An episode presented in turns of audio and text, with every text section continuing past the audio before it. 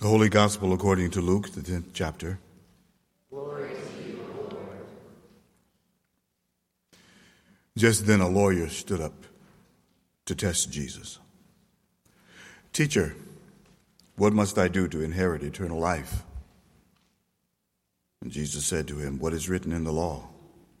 What do you read there? And he answered, You shall love the Lord your God with all of your heart, with all your soul, with all your strength, with all your mind, and your neighbor as yourself. And Jesus said to him, You have given the right answer. Do this, and you will live.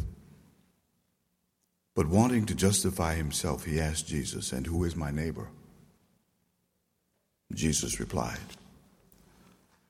A man was going down from Jerusalem to Jericho and fell into the hands of robbers, who stripped him, beat him, and went away, leaving him half dead. Now, by chance, a priest was going down that road, and when he saw him, he passed by on the other side. And so likewise a Levite, when he came to the place and saw him, passed by on the other side. But a Samaritan, while traveling, came near him, and when he saw him, he was moved with pity. He went to him, bandaged his wounds, having poured oil and wine on them. And then he put him on his own animal and brought him to an inn and took care of him. The next day he took out two denarii, gave them to the innkeeper, and said, Take care of him, and when I come back, I will repay you whatever more you spend.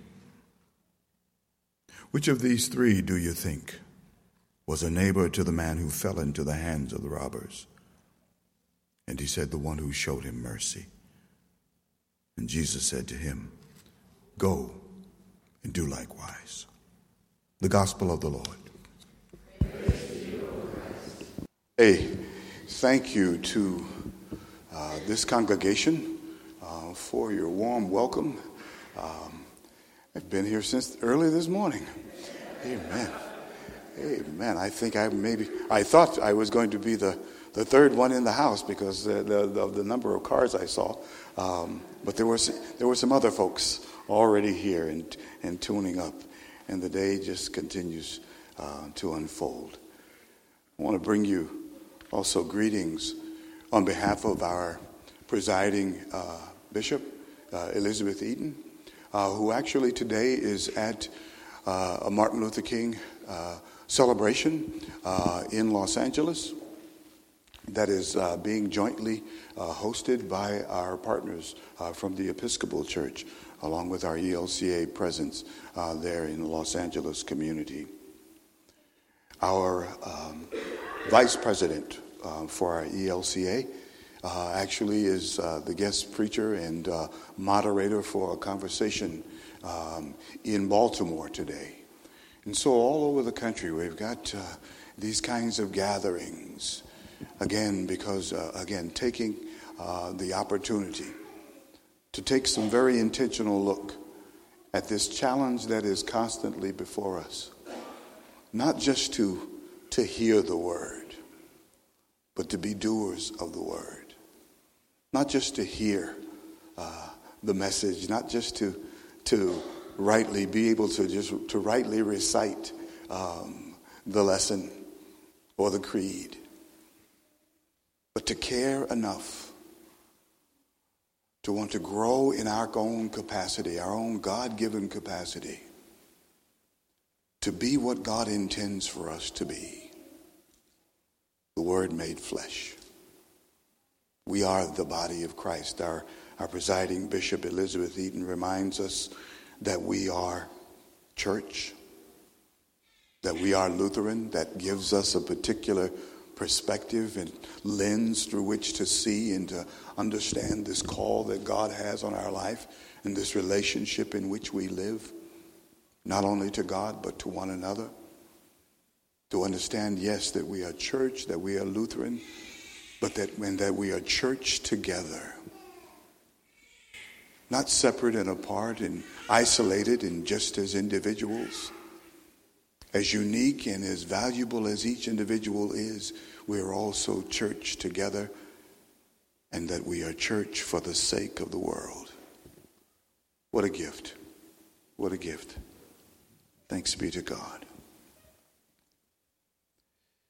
But this is the gospel lesson. In this gospel lesson, we are, we get to meet some folks. We don't really hear the voice of that one who was put upon and on this dangerous stretch of road coming out of Jerusalem down through the Jericho territory. We don't get to hear the voice of that one who, uh, who was beaten and robbed and stripped and left for dead.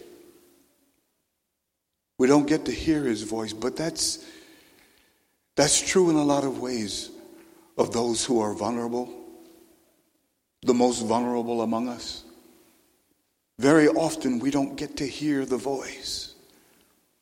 Sometimes we talk about speaking and being a voice for those who uh, can't speak for themselves. And as what as needful as that is, and as important as it is that we advocate and that we intercede, and that we stand up and we speak out for those whose voice may be silenced by whatever uh, and whatever has happened to bring it to that point. Our work is not done until we help to restore a voice so that those who have been rendered silent by situations and circumstances not of their own making, but still hurtful and destructive and devaluing of human life, we have that responsibility. We have that capability, not only as peacemakers, but as the intentional disciples of our Lord Jesus Christ. We live and we work to the glory of God.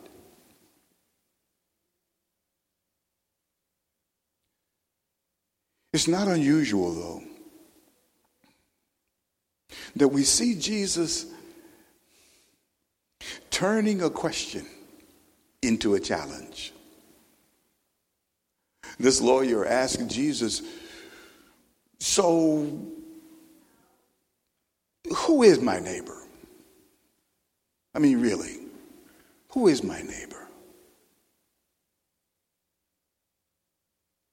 And Jesus pushes him in such a way as to begin to consider some things or to consider from a perspective that perhaps he had not seen or taken a look before.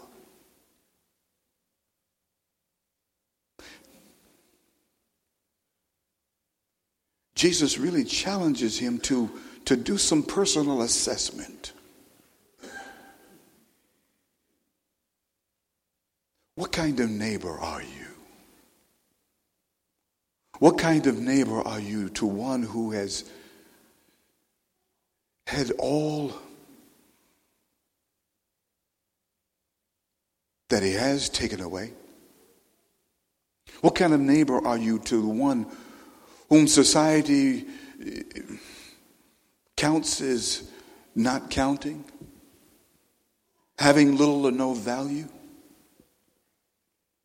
What kind of neighbor are you to the one who uh, whose voice has been stripped away. We see the, the examples. The priest who, who doesn't want to maybe get to, I, don't know, get his robes uh, soiled or, or doesn't want to take the risk of, of being rendered uh, what would be ritualistically unclean and, and not be able to go on with the, with the, with the regularly scheduled program. You know, trouble can be very inconvenient. Hmm? Trouble can break in at the, at the most inconvenient times. Well, not only the did the priest, but also this Levite just kind of passed by on the other side. They saw this, this, this, this man, they saw this person. But this man, this person wasn't enough of a person for them to be drawn out of their comfort zone to do what this one needed.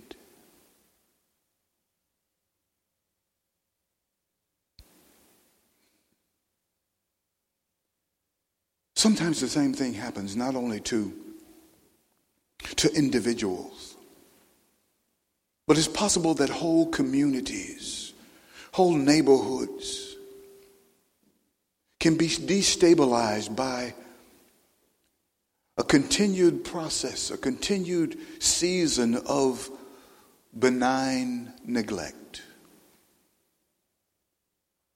Does that make sense to you here? Benign neglect. It's not intended to be malicious. It's, there's nothing uh, particularly, um, um, um, you know, um, mean about it, except that it's neglect. And like anything that goes neglected, unattended, unrecognized, unacknowledged, it begins to diminish. I mean, this marvelous uh, edifice here, I mean, it, it looks pretty well ca- cared for, very well attended to. Mm-hmm. But with, the, you know, that thing, what do we call it in, in church life, you know, church communities all over, the, uh, what do they call it? Uh, deferred maintenance. There's a budget stopper. You know, oh, well, we'll get to it. Well, we'll put that off. Or it's not the most exciting thing to do, even as needful as it may be. Well, just like if this wonderful edifice wasn't intentionally cared for, intentionally attended to, our relationships to one another as the beloved people of God. Because in God's sight, every life matters, every life counts.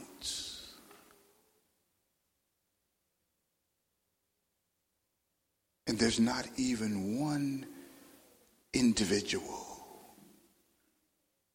that God loses sight of. Well, The priest passes by. Uh, not to make eye contact. Because you know, if you make eye contact, you, you got to say something. Not only trying to be, uh, uh, be invisible, but, but in silence. Not saying anything. Martin Luther King uh, Jr. in a, in a book that he, he wrote uh, really while he was in jail, in the Birmingham jail. Uh, he started it, and, and, and it's called The Strength to Love. He could have just as easily entitled it The Intentionality of Love. Because our God loves on purpose and with purpose. And the good news in this what may seem like just a scathing indictment of the priest and the Levite. The good news is, is that we get another opportunity. Because the need in the world is great. And the opportunity for us to connect and to reconnect in spite of how we've been disconnected by forces and influences that often we don't fully even understand. Or maybe that may seem so daunting that we don't know where to start or how to start a conversation across lines of race and ethnicity and class and culture. But if we are intentional, or if we are available, available, I think that's what the Samaritan demonstrates. Availability, a heart that is available to care, a mind that is willing to be as creative as needed to figure out what needs to be done. And some confidence. Maybe that kind of confidence, that quality of confidence that is born out of faith in God. Maybe we can just call it holy courage. Holy courage. To reach out and to touch one or a situation or circumstances that, quite frankly, are kind of messy. Hmm? That maybe others in the world would say shouldn't be bothered with or shouldn't be touched or shouldn't be embraced. He finds within himself that power. And I believe it is a godly power with a simple, defining reality love. I'm enjoying this bulletin cover today. Uh, yeah. That darkness can't cast out darkness and that hate can't cast out hate. Only love can do that.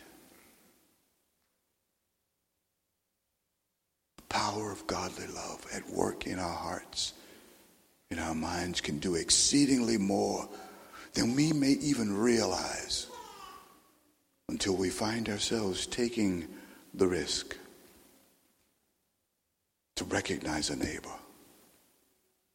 to care, not just with words. The lawyer, you know, rattled off the commandment. He knew what was required. He spoke it quickly and plainly. Love God with all of your heart, with all of your mind, with your strength, with your soul. And love neighbor as self. But it was that doing. Hmm? You know? It was that doing. It was that getting around to doing.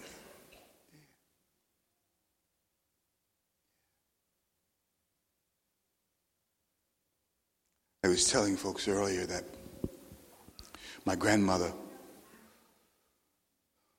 as a grandma, as a mom, as a farmer's wife, seemed to be always busy. As a kid, it just it was amazing to me. I could never get up early enough to beat her up, to get up before her. And it seemed like I could never stay up late enough to see her falling asleep. It seemed that she was just always up and about and doing something. Something that was translated into a clear expression of love and caring.